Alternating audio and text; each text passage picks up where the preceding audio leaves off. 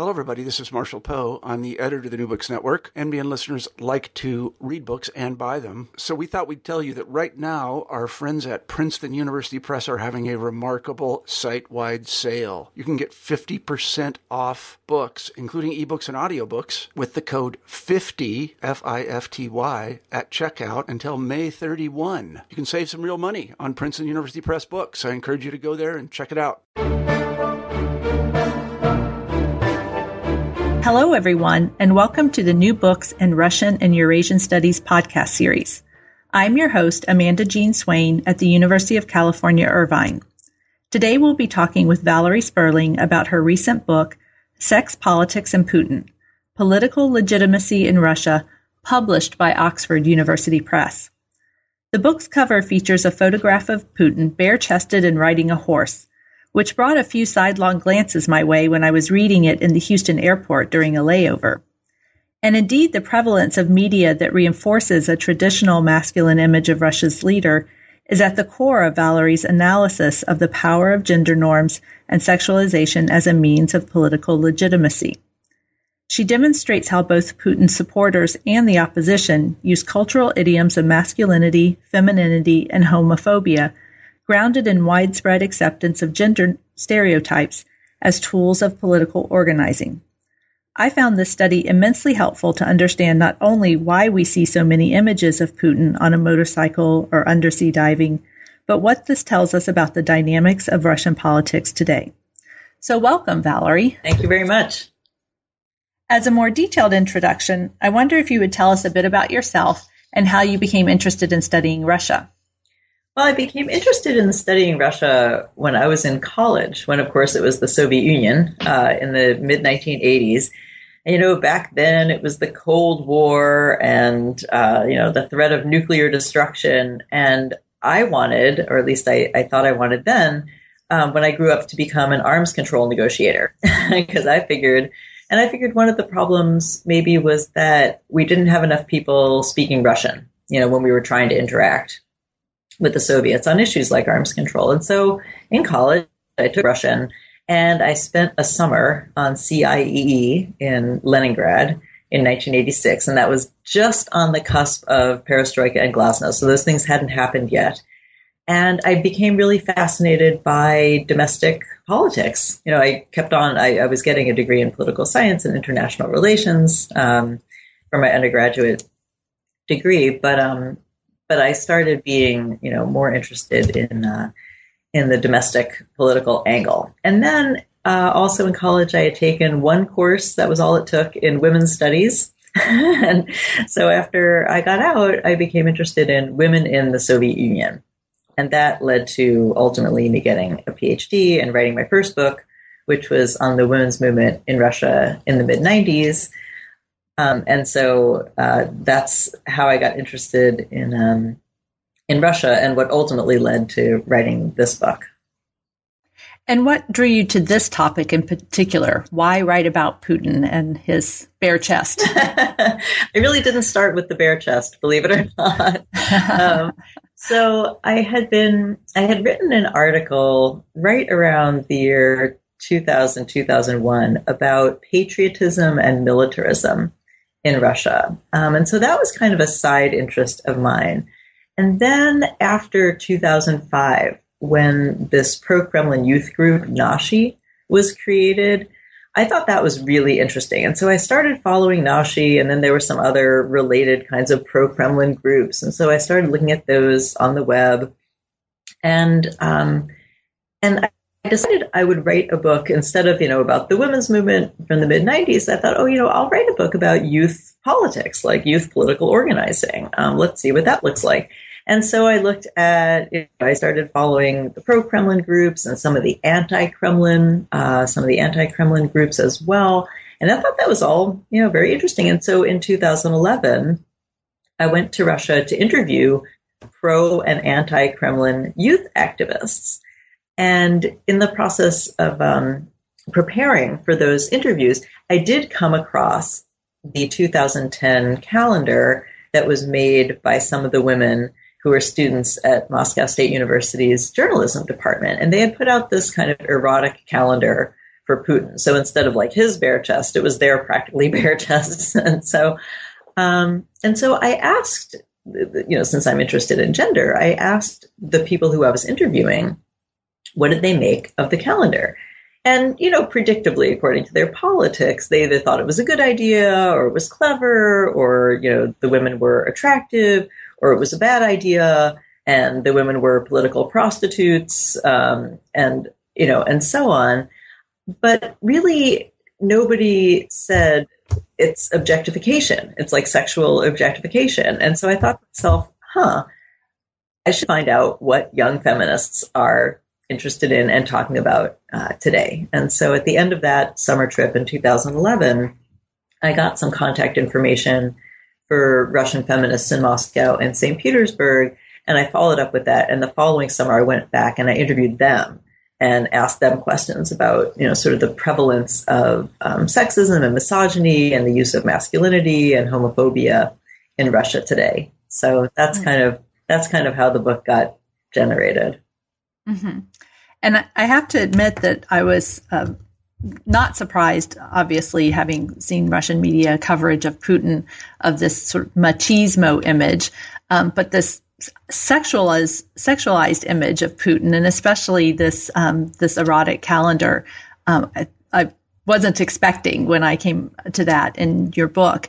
Can you tell us more about um, this uh, these kinds of images of Putin, this this hyper masculinity and this uh, sexualization of Putin, and um, what kinds of stereotypes are these um, playing into uh, as they're portraying Putin as what you call a real man?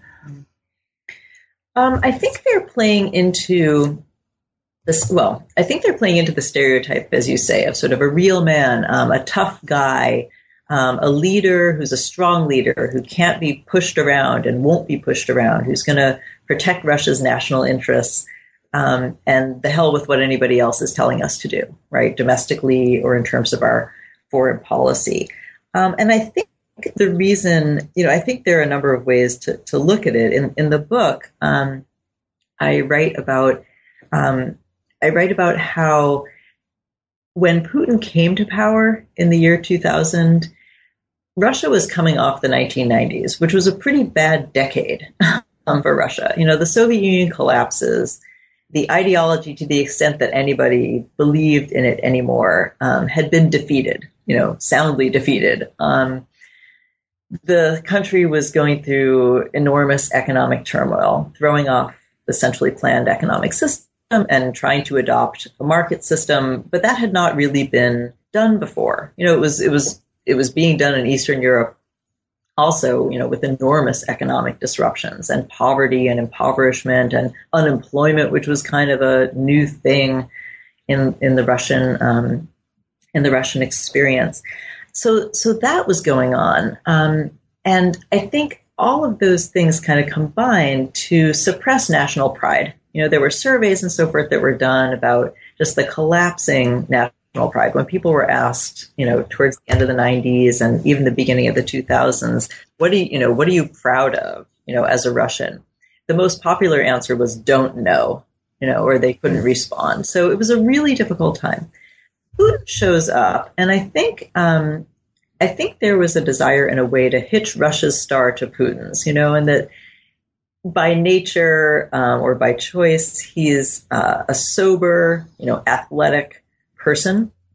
Um, and by comparison to Yeltsin, who had come before, you know, he didn't kind of have like that boozy, crazy way about him, you know, the sort of bumbling, you know, that's nothing like Putin. He was very controlled and very restrained and very, um, and when he came into office, he came in with this very tough persona. If you remember in September of 1999, that's when the apartment bombings had happened in, uh, in Russia. And Putin was very fierce about this and he used some very, um, vulgar language when talking about how they were going to chase down the terrorists and find them wherever they are. If they're in the airport, we'll find them in the airport. If they're, you know, in the outhouse, we'll waste them in their outhouses. Um, and so I think the idea of Putin's masculinity and sort of like hyper masculinity and toughness, uh, saying Russia is getting off its knees and we're and we're going to assert our sovereignty and our national interests. Um, I think it was appealing as a way of reasserting Russia's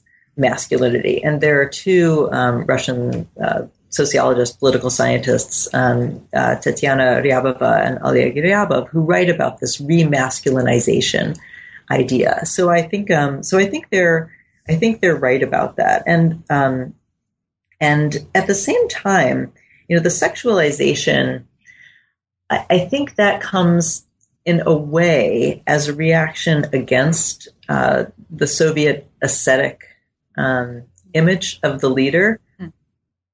I think that's part of it, but I think the other bigger component is the introduction of commercial capitalism. You know, in the 1990s, all of a sudden, you know, you have advertising. You know, you asked me how did I get interested in, you know, in studying the Soviet Union, and the thing that struck me most, you know, from the moment that I got off the train in Leningrad about the Soviet Union in 1986, aside from the fact that there were no garbage cans anywhere because there was no packaging on any of the foods, aside from that, a very striking thing was the absence of ads there were no ads anywhere you looked. And that also was like the packaging. There's no packaging because there's no need to advertise. You know, the only advertising you would ever see were these giant billboards, you know, promising, you know, to carry forward the goals of the most recent party congress. And it, so it was like all the advertising was one company, you know, for the entire country. And that company was the Communist Party. But come the 1990s, you've got the introduction of commercial capitalism. And that comes along with advertising.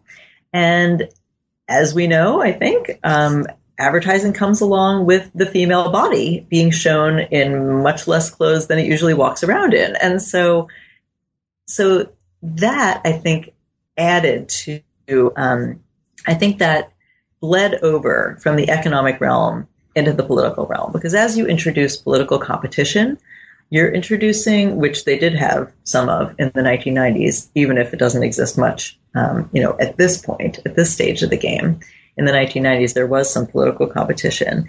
And I think the idea of having to advertise your candidates, you know, having to go out in public um, and, uh, you know, and show who you are, um, that combined with the idea, you know, with the capitalist idea of competition, you know, brought uh, brought physicality more into the public realm. You know, it's the 1990s where you have all those glossy magazines, you know, that we grow up with in the United States, you know, but for Russia in the mid 1990s, things like Cosmopolitan and things like GQ, um, and Helena Goscilo writes about this.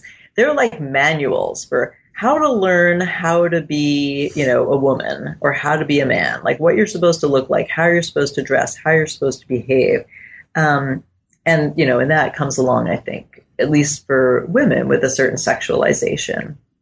So I think that's where we, I think that's where some of uh, these images and patterns come from. And you argue that this was a deliberate political strategy behind the media images of Putin, and that this strategy works because it draws on gender stereotypes ingrained in Russia's three most trusted institutions the presidency, the Russian Orthodox Church, and the army. Can you explain the cultural idioms of masculinity and femininity that these strategies are appealing to?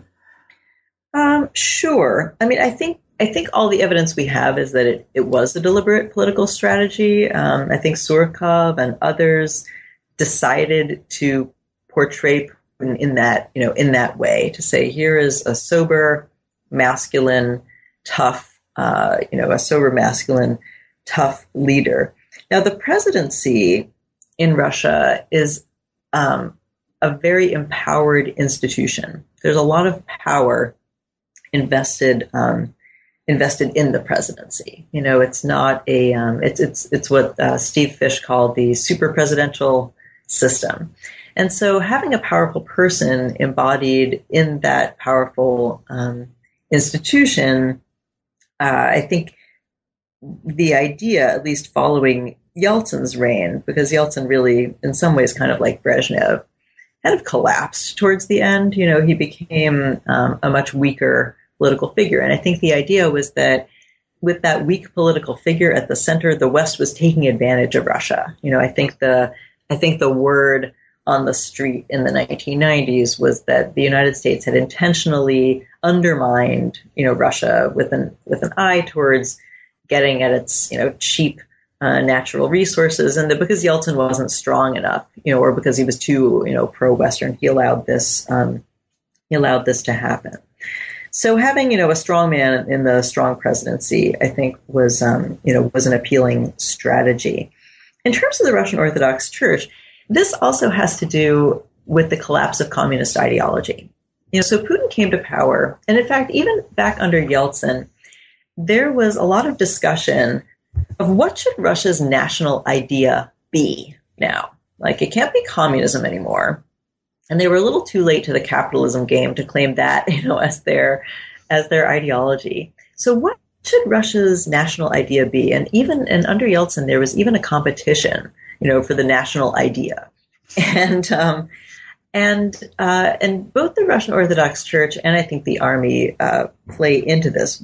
The um, the under the Putin administration, they began these things called patriotic education programs, and at the center of the patriotic education programs um, was World War II, and you know, which obviously in which obviously the army plays you know a central uh, plays a central role and is a you know very trusted uh, institution in Russia. And so, um, and so with World War II kind of being at the center of a new national idea for Russia, you know, a, a, time when Russia was really successful, you know, a time when the Soviet Union was really successful against a horrible evil, you know, against uh, against the Nazis, and with an unfathomable level of sacrifice um, and destruction. Uh, so, so that um, so so placing that sort of at the center of a political uh, ideology, I think was um, I think that was important. And the Russian Orthodox Church uh, contributed to the ideology as well. So you're uh, so as you know, during the Soviet period, the Russian Orthodox Church had been fairly suppressed. Um, once the Soviet Union fell apart uh, under Yeltsin's rule, you started to see the reassertion of the Russian Orthodox Church, taking back over parishes reconsecrating churches, you know, that been turned into, I don't know, warehouses and, you know, youth clubs and, and things like that. And the church, um, the church became a pretty empowered player in, uh, in the Russian economy and increasingly in Russian politics. Uh, under Putin, I think that the church supplied part of a necessary ideology. I think, um, you know, the Russian nationalism, and um, the primacy of uh, you know of Russian um, the the primacy of the Russian Orthodox Church and of Russian nationalism. Those things historically have gone together in Russia, and I think for Putin, this social conservatism you know that he has. It matches very well, or it, it blends very well with the Russian Orthodox Church's social conservatism, and I think that's where you get, you know, some of the um, gender roles and the essentialism and the homophobia. The, the, the church is working much more closely with the Putin administration than it had been able to do for the entire 20th uh, century, really following the revolution. You use a multiple opportunity structure model for your analysis. So, as a historian, I'm not quite sure how that works. Uh, can you explain that um, for us? And also, what does that model reveal in this case? and what makes it particularly useful for getting at um, the kinds of things you want to uh, see mm-hmm. or that you're revealing? Mm-hmm. So, um, so multiple opportunity structure analysis is a way of trying to explain why we see what we do see. Um, so, back in the 1990s, when I was researching my dissertation, my question was uh, why does the women's movement in Russia look the way it does? You know, they're not doing a lot of demonstrations. You know, their organizing scene is very different. It's mostly behind closed doors. It's it's still a movement. You know, they still have women's groups and they're still meeting and um, and they're still interested in you know changing public consciousness and in um, elevating women's status and and and that sort of and that sort of thing. You know, and establishing gender equality. But it looks different, and so. Um, and so, in order to analyze that social movement as well as this one, I was looking to see in a lot of different realms why does the movement look the way that it does? And so i looked at um, politics. What's the political opportunity structure? You know to what extent, and this is t- speaking of the current book, in other words, what enables this kind of degree of um, uh, sexualization or um, uh, making masculinity so emblematic in the new regime as a um, as a legitimation tool. You know what enables that? So, so one, um, so the first aspect is the political opportunity structure. So, what is it about the way that the state is organized that would make that possible? So, we talked about that a little bit. There's a sort of emphasis on the presidency and on the leader. So, uh, the leader has to have a certain personality, uh, or at least um, that personality, or or even that appearance is going to be, you know, a big um, public issue. Another matter in political opportunity structure is where are where are your allies um, and are they present? And so one of the conclusions that I reach um, in the book is that there's a lot more room for sexism in politics and for the use of gender norms and gender stereotypes in politics if there's not a really strong feminist movement to protest it. You know, so for instance, um, in uh, in the United States when we had people running for Congress who were talking about things like legitimate rape. Like if a woman is legitimately raped, she won't get pregnant, um, or you know things like that. They can say those things, right? There's nothing to stop them from saying those things, but there are enough you know, there's enough feminist organizing for people to get up and say, like, that's actually not acceptable. That's not an okay thing to say. And, you know, and, and, uh, Akin and Mourdock, who were saying those kinds of things when they were running for Congress, they lost their races. So in the Russian case, um, largely, but not entirely because, um, you know, because of political repression, the women's movement there hasn't really been able to take off. One of the things I write about in the book is the fact that there was this movement in the 1990s.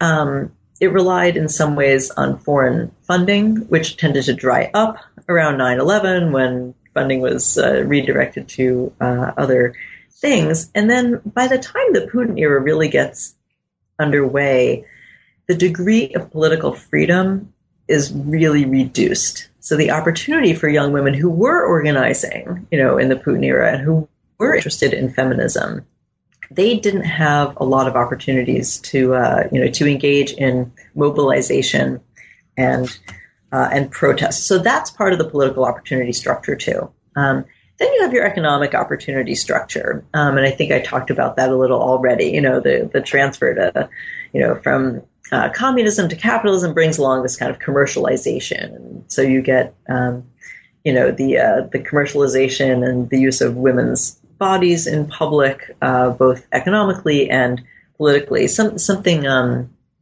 something that ties those two together uh, was in the 1990s Vladimir Zhirinovsky, who is kind of the uh, both he was sort of this uh, he, he's still engaged in Russian politics, I suppose, at a you know at a much lower um, level. But you know he ran this liberal Democratic Party of Russia, which was neither liberal nor democratic and more kind of national fascist.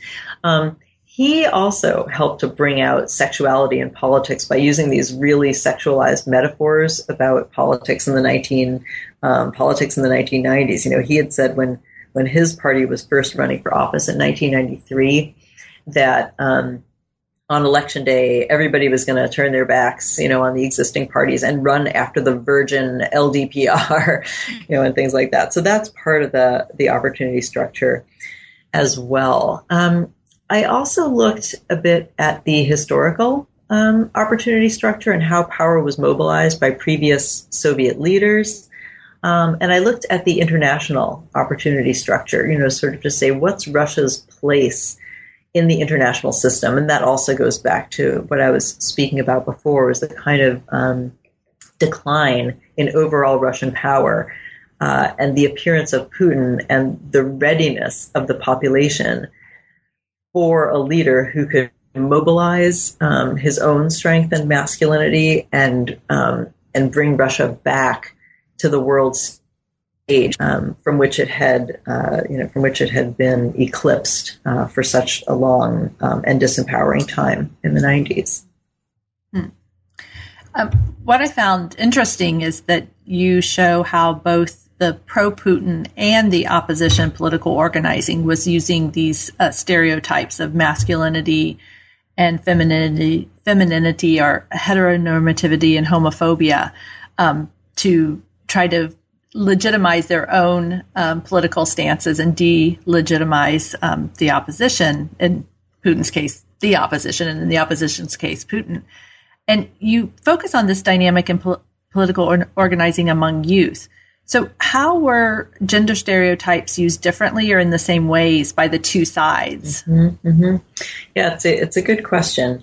I mean, of course, the anti Kremlin groups are much more liberal, you know. And when I asked them uh, about gender discrimination in Russia, uh, you know, a number of the a number of the activists, um, you know, ways in which they thought um, that gender discrimination was really problematic um, in you know in that country, and yet some of them didn't. Right? Some of them didn't think it was much of an issue. You know, maybe that's more of an issue out in the provinces, or maybe that's more of an issue in the Arab world. You know, here in Russia, we're kind of okay.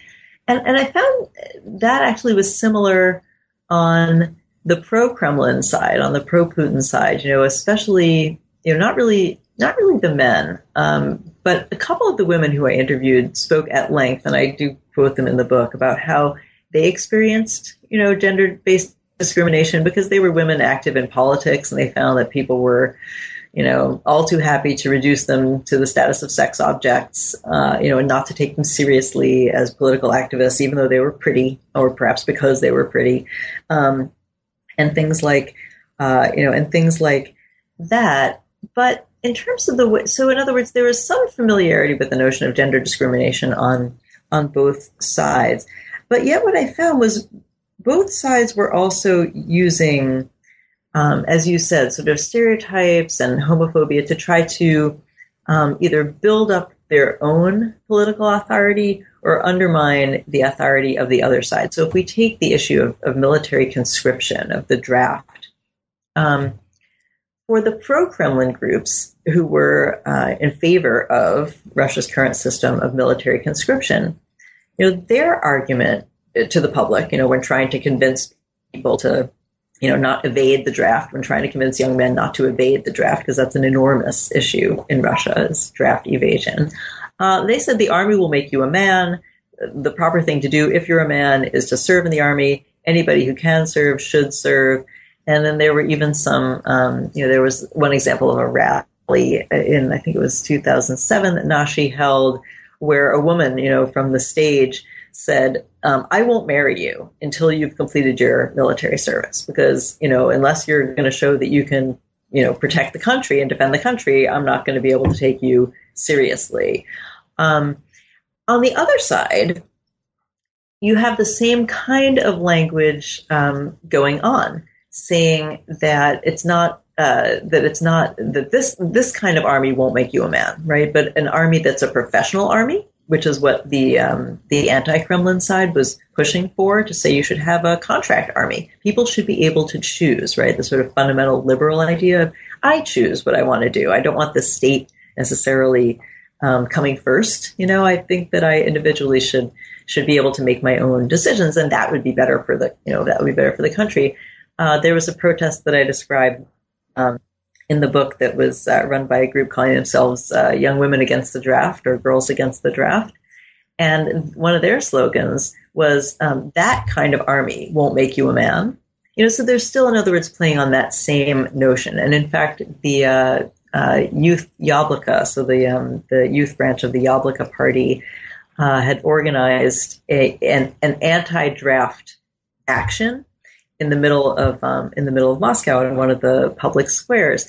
And what they did was they brought in, you know, um, military stuff. So they brought in weapons that you could uh, that you could shoot. You know, you could do target shooting and test your shooting, and you could do these different strength contests and measure your strength. And you know, you could try out military rations and see how you like them. And then you could try cleaning the square with a toothbrush and marching around pointlessly. And their idea was um, was to show that a professional army would be so much better, right, than a draft or a conscripted uh, or a conscripted army. But yet they were drawing on the same idea of come and prove your manhood, um, but just you know we're just opposed to the policy, the way that the state uh, is doing it. So that's an example.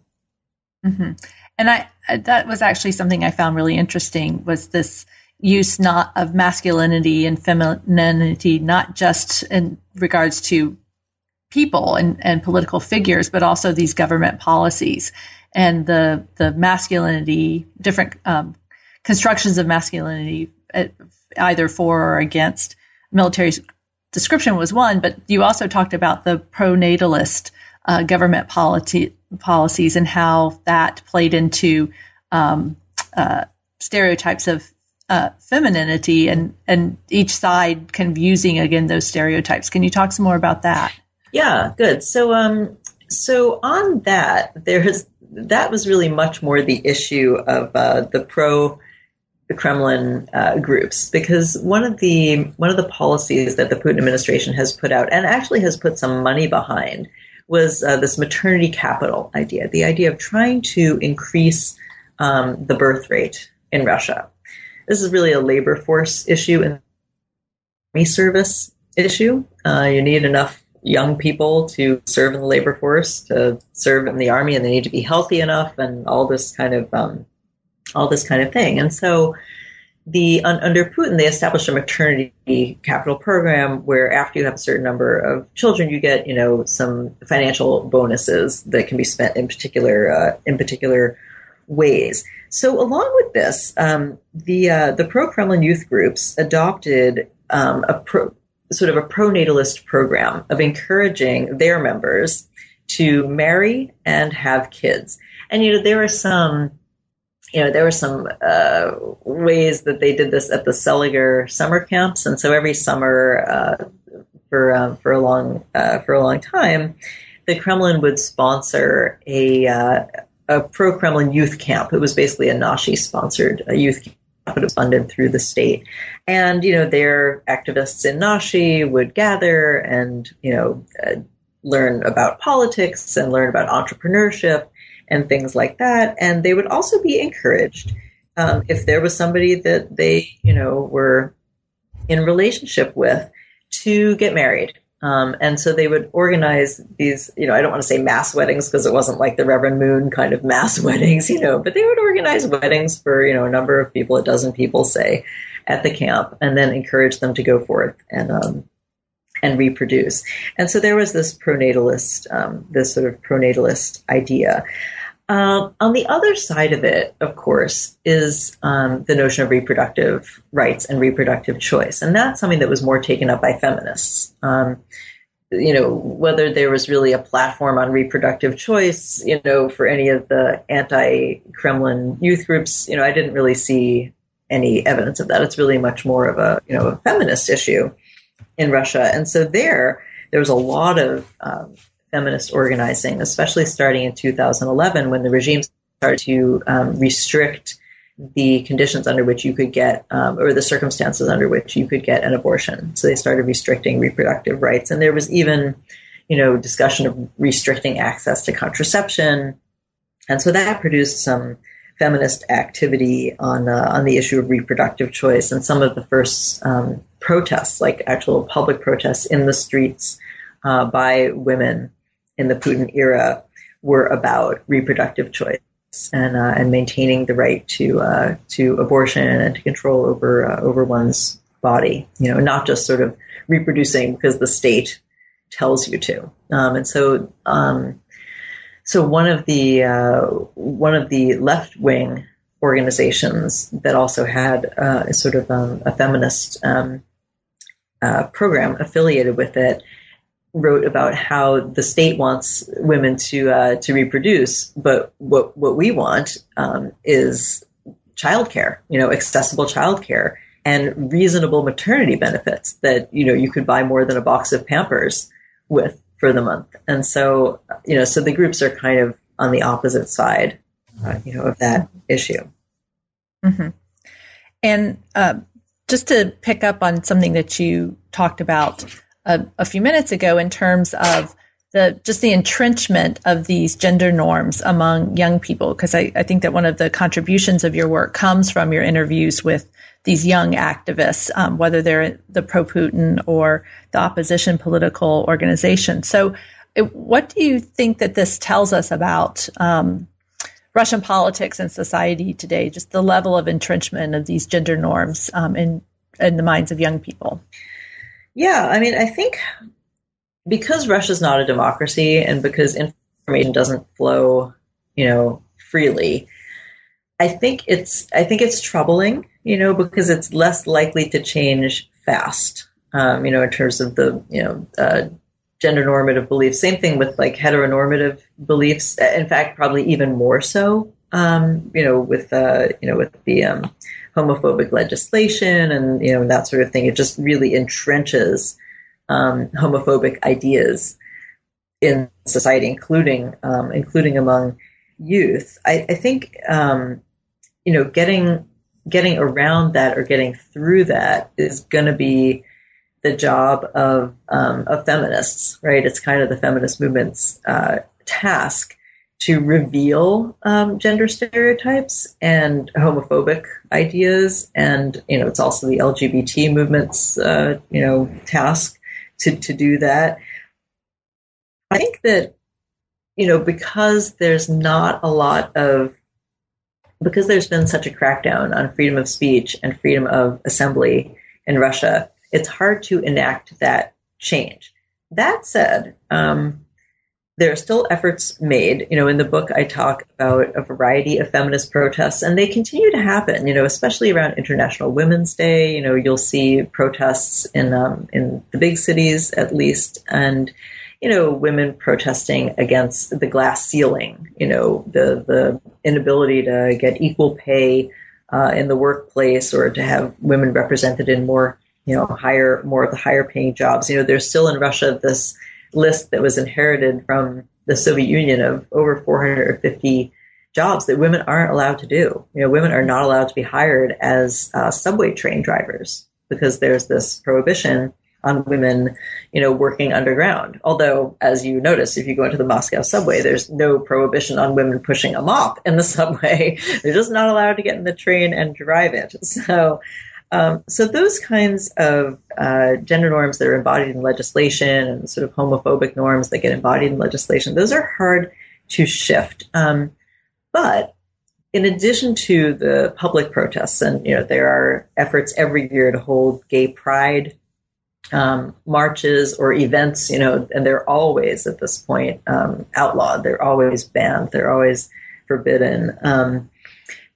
Those kinds of efforts, in addition to those kind of public sphere efforts, there's also now the internet. Thank goodness, and and people can find if they look, and that's kind of the key is they actually have to look um, because we all use the internet in a very in a way that's structured like columns. You know, we you know we're we're in columns next to each other, but I tend not to look at you know, Fox News, right? I tend to look at the news that, you know, that is likely to be more along the lines of um, my interest. And the same thing is true in Russia, of course. But that said, um, getting feminist information out there on the internet uh, has been a pretty amazing tool. And and in the book, I tell the story of the uh, of this particular blogging site, uh, Feministki. So it's a feminist list um, in Russian and how it was started. And it was started because a young woman, um, you know, a young feminist in Russia in 2005 or so, thought to herself, what might happen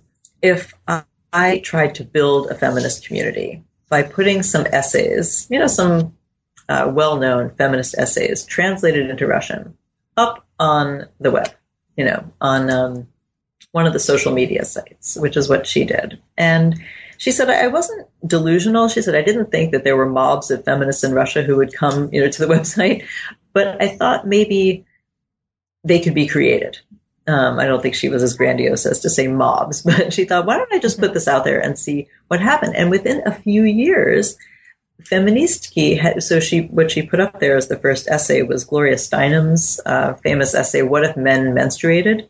you know, just to see what people would say, and um, and over maybe about three years or so, I think I have the number right. It was something like 1,500 people had become members of this uh, list and were regularly contributing and talking about everything from how do you deal with it? You know, when someone you uh, encounter you know, uses the phrase um, in, in, I'll give it to you in English, although it's offensive in both languages, dumb cunt, right? And it, this gets abbreviated on the internet as TP um, for the uh, for the Russian phrase for this. She's like, how do you respond to that? And then people would give suggestions, or how do you respond? You know, when um, when your family says homophobic things to you, and people would respond, and they would post stuff about. Um, you know, the violation of women's rights in other countries. And so it became, you know, and now, or at least as of a couple of years ago, I think there were 3,000 members of this list, you know, actively um, contributing.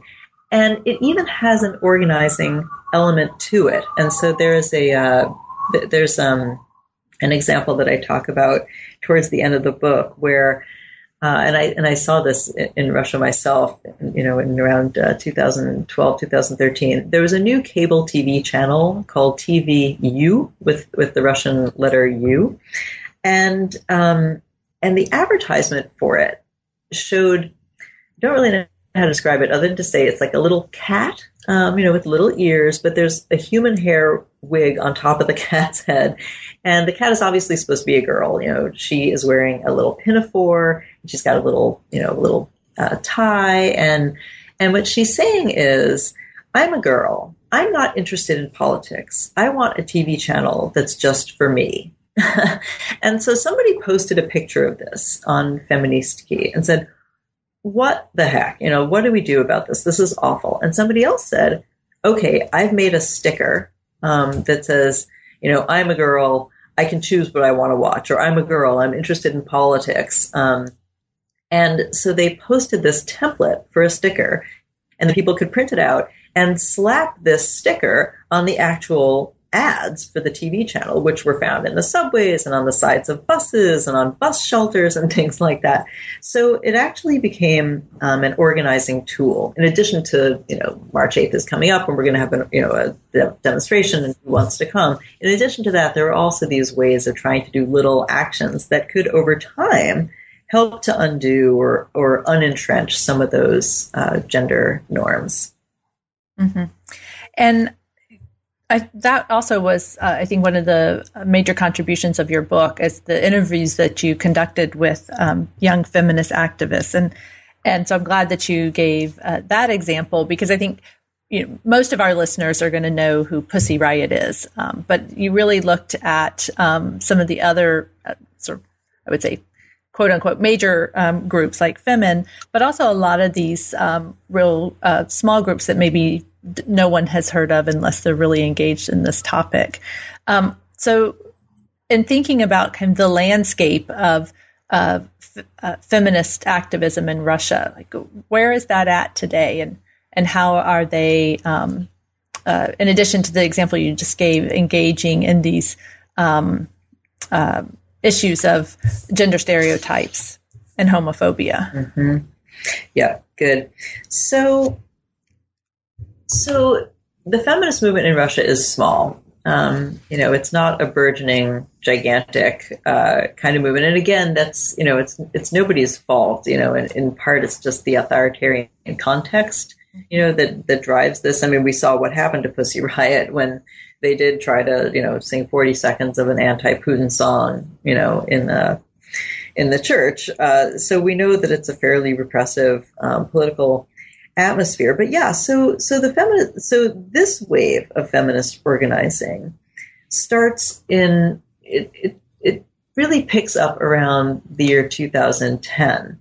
Um, but it starts kind of with uh, with the creation of Feministki because over time some of the women who worked as moderators for that um, for that listserv started getting together as a consciousness raising group uh, called the Moscow Feminist Group, and um, you know, and so it was the way that feminism always works, right? It starts out as consciousness raising. You talk about issues that you've encountered as a woman, and it turns out other people have encountered them too. And so maybe it wasn't your fault. You know, maybe this is a systemic, structural, you know, problem of discrimination. And so they had their consciousness raising group. And then in 2010, something happened that uh, really provoked uh, feminists to get together and go out into the streets and protest. And what this was was a rape case where uh, a young male artist had raped a young woman in his apartment. There was another man um, in the apartment at the time who uh, who reported this, and um, and what happened was the the guy the the guy who had um, who had committed the rape was uh, he was arrested. He was jailed. And then he was awarded a prize uh, for moral support um, from a gallery in Moscow and this was pretty uh, enraging uh, to a number of feminists and you know in small different groups uh, in uh, in Moscow and so they got together and they did a public protest um, to basically say, you know, they, they gave the um, they gave the gallery that had given him the prize. They gave him a they, they gave the gallery an award for immoral support, and they actually went and, and they protested in public. And they said, look, it's not okay to commit rape. You know, that's not something we, that can can be condoned or rewarded um, in any way.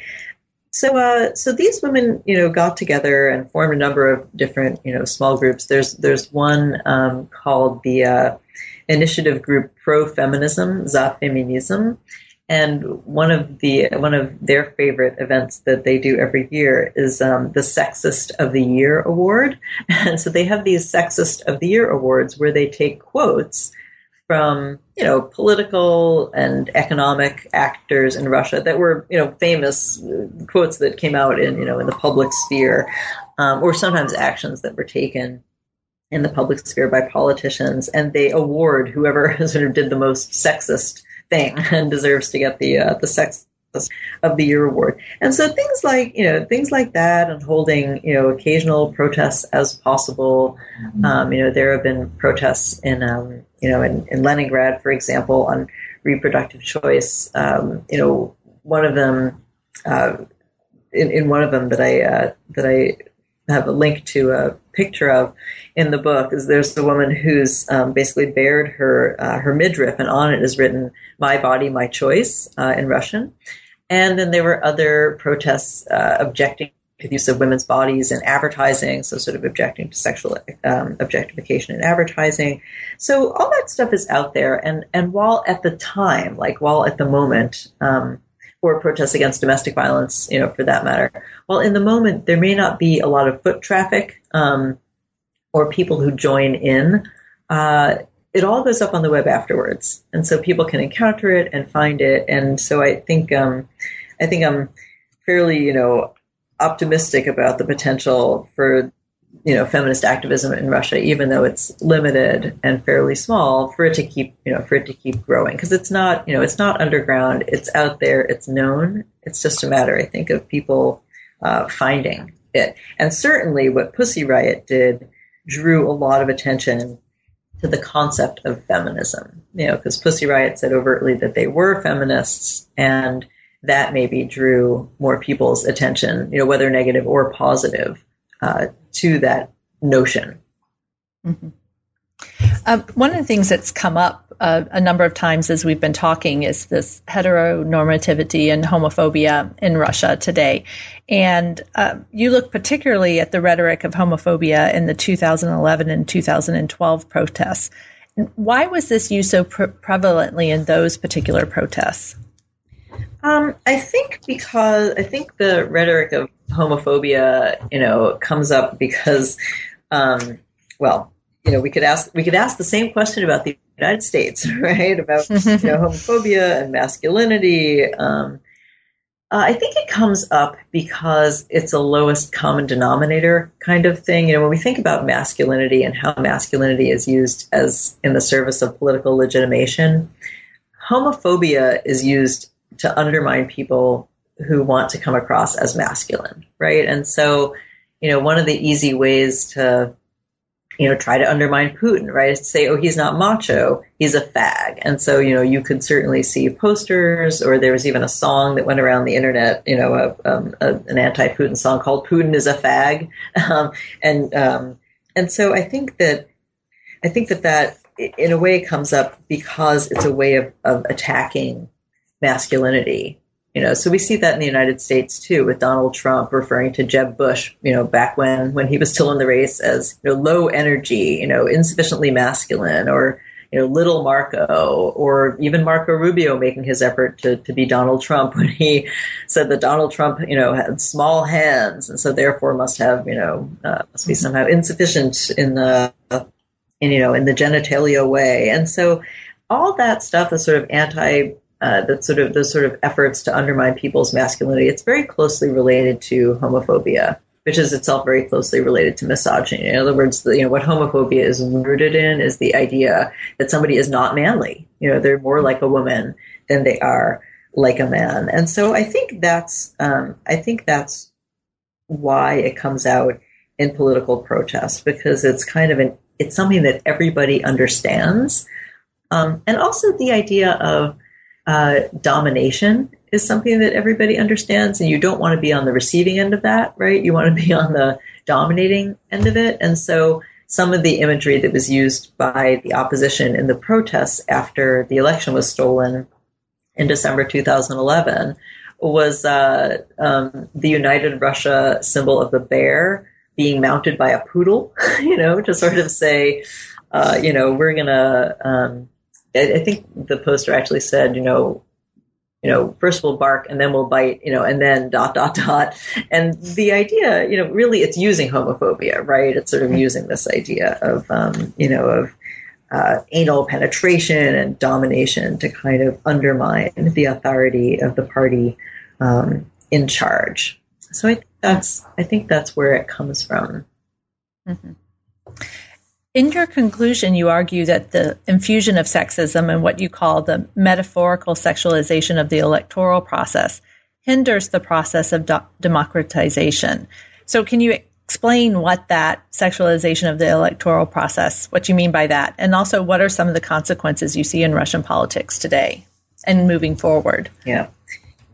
Good. So, um, so that particular thing, the metaphorical sexualization of the electoral process, this is about a series of ads that were put out by United Russia in uh, in advance of the 2011 uh, December elections to the to the parliament, to the Russian parliament. They put out these these ads that um that well they were two there were two types. Um, one was this woman uh, goes into a voting booth and then a man goes in after her. They're both pretty young, you know, and they kind of come out looking tousled. and and the tagline was, uh, "Let's do it together." So like, let's go vote. Let's do it together. Cute, right? So so there's this sort of you know idea that that's what you know that's what voting is about. The the one so that could in a way be sort of a neutral ad, except that I think that there was a United Russia you know logo somewhere present on that. The ads that were pro Uh, Putin and also sexualizing. There were three of them, and they each featured, you know, a very attractive young woman going, in one case, to a doctor, in one case, to a psychiatrist, and in one case, to a psychic. And each time, you know, she goes in and she says, "Oh, I'm really scared. You know, I'm about to do it for the first time. I've never done it before." I'm not sure if I'm going about it the right way. And in each case, the professional, the uh, the doctor, the psychiatrist, and the uh, and the psychic says, "Oh no, no, the man you've chosen is the right man. You will be safe with him. You will be like behind a brick wall. You've chosen the right man. Go ahead and do it." And then you see the woman, you know, going out and uh, you know and voting for uh, for Putin you know, and, and so in, in one case, so how do you know it's going to be Putin that she votes for? Well, like in, in the office when she's with the doctor, you know, the, the camera falls on a picture of, you know, Putin on the cover of Time magazine or whatever. So it's the sort of sexualization is sort of making a sexual metaphor out of, uh, out of the electoral uh, process. So, um, so that was that. And in terms of the consequences of, um, you know, of the, the use of gender norms in politics and the sort of stressing of, um, you know, masculinity as something that's a necessary characteristic for the for politicians. Um, you know, like with uh, as as we've seen with Putin, you know, sort of the hypermasculinity and toughness and manliness. You know, to the extent that those qualities are understood as being inherent to politics and inherent to political leadership, it kind of leaves women out of the equation, right? So that's not very good for democracy. And um, and I think also to the extent that um, you know that that these metaphors are being used and you know and so forth. It uh, it restricts the way um, that we think about it restricts the, the, ways that we think about politicians and the values you know that they should have you know that maybe there should be um, a different way you know of looking at politics that it should be a more open um, that it should be a more open process more about maybe compromise and less about insistence on doing things you know in one uh, you know in one particular way or in being the toughest and beating everybody else well, I really enjoyed reading your book, and I've enjoyed our discussion um, that we've just had about it. And while there is a lot more that we could talk about, and I often show people the copy of the book that I have with all of the flags of questions I wish I could have asked, um, I think uh, we've taken a lot of your time uh, this morning. And so to close, I'd like to ask you um, what you're working on now. Okay, so right now I'm working on uh, two things. One is a, uh, a book project that I'm doing with Lisa McIntosh Sundstrom at the University of British Columbia, where we are looking at gender discrimination cases in the Russian and Turkish courts and at the European Court for Human Rights um, to see, you know, how are those cases, if they're not being addressed uh, in the Russian courts, how are they being addressed abroad instead? Um, we have a little spin off project from that actually that we'll be presenting at um, ACES in, uh, in November. And that is looking at LGBT discrimination cases in the Russian courts and at the ECHR. Uh, so we'll be uh, working on that. And then the other project that I have going is a collaborative project with my colleague in the department here at Clark. Uh, his name is Rob Boatright. And what he studied, he's an Americanist. Uh, and he studies elections and primaries in the United States. And so we're kind of taking our research and smashing it together and doing a project on masculinity and misogyny in the current U.S. Um, elections. And so we're looking both at the presidential level and at the Senate level to see how are gender norms being um, used in political advertising.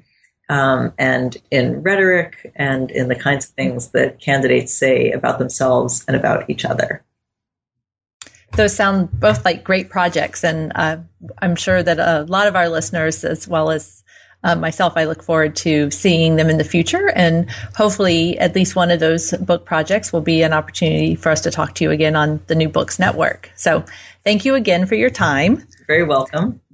And um, also, we want to thank our listeners for joining us today. And um, as always, uh, we appreciate your attention um, to the new books in Russian studies, and we look forward to a new interview next month.